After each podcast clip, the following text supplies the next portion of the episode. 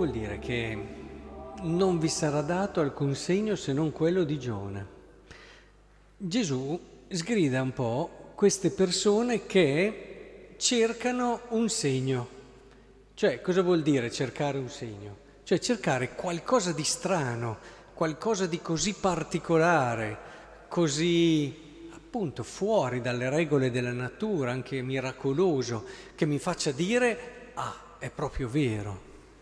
E molte persone vivono di queste cose, cercano questi segni continuamente. Il problema è che Gesù sposta dal di fuori, perché vedete, se noi abbiamo un segno dal di fuori, eh, tutto diventa più semplice. Noi che cosa ci dobbiamo mettere di nostro?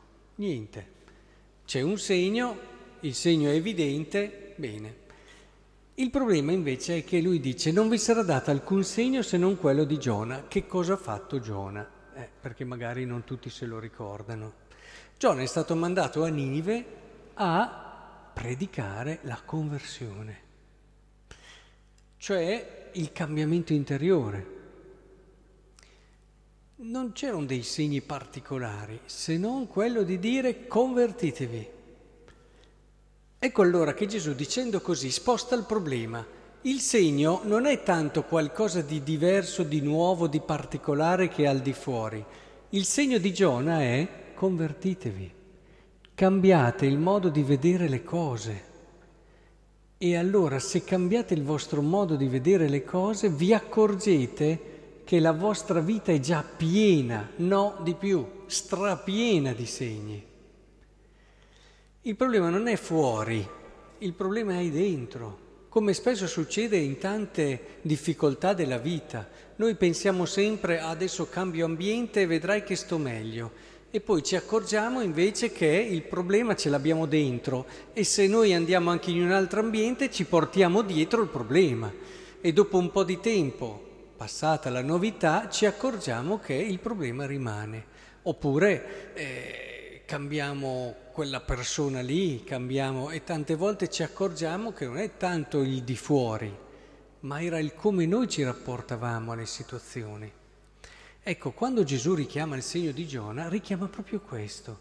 Prova un attimo a cambiare il tuo modo di guardare la realtà, prova un attimo a essere più attento, ad ascoltare meglio, prova a guardare con uno sguardo di fede le situazioni che accadono nella tua giornata e allora sì, allora sì che ti accorgerai di una presenza meravigliosa, una presenza meravigliosa e la tua possibilità di vivere una vita meravigliosa senza andare a tirar fuori chissà quali cose, ma dando quell'intensità, quell'amore grandi a tutte le cose che fai, anche le più semplici.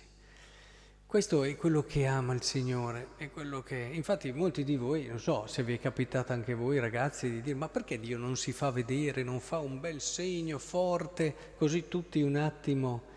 Mm, mica così, sapete, è mica così che si... È per questo che Dio non lo fa.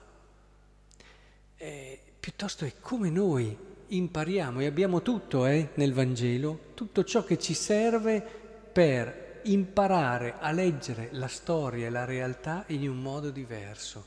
E allora ci accorgiamo, tanto che eh, sapete che c'è stato chi a un certo punto, forse lo conoscete, anche San Filippo Neri, a un certo punto un giorno cominciò a correre, a correre, a correre e dire basta Dio, basta Dio, mi dai troppa gioia, basta, troppa, so, quando è troppo è troppo.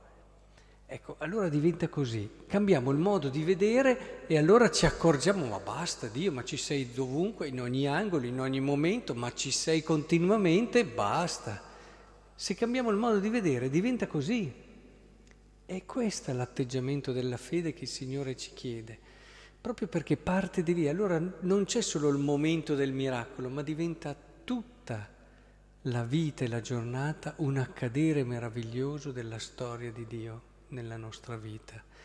Ecco allora che il Signore ci aiuti a raccogliere questo invito, a raccogliere davvero eh, la provocazione che ci fa. Il segno è quello di Giona, quindi coraggio, mettiamoci sotto. Abbiamo davvero la possibilità di trasformare la nostra vita in qualche cosa di meraviglioso l'imparare a guardare con la fede. Mi raccomando ragazzi, pregate molto, abituatevi fin da giovane a pregare molto, perché la qualità della vita dipende dalla preghiera. E questo ormai sono a 50 anni e me ne accorgo sempre di più. La qualità di una vita dipende dalla preghiera.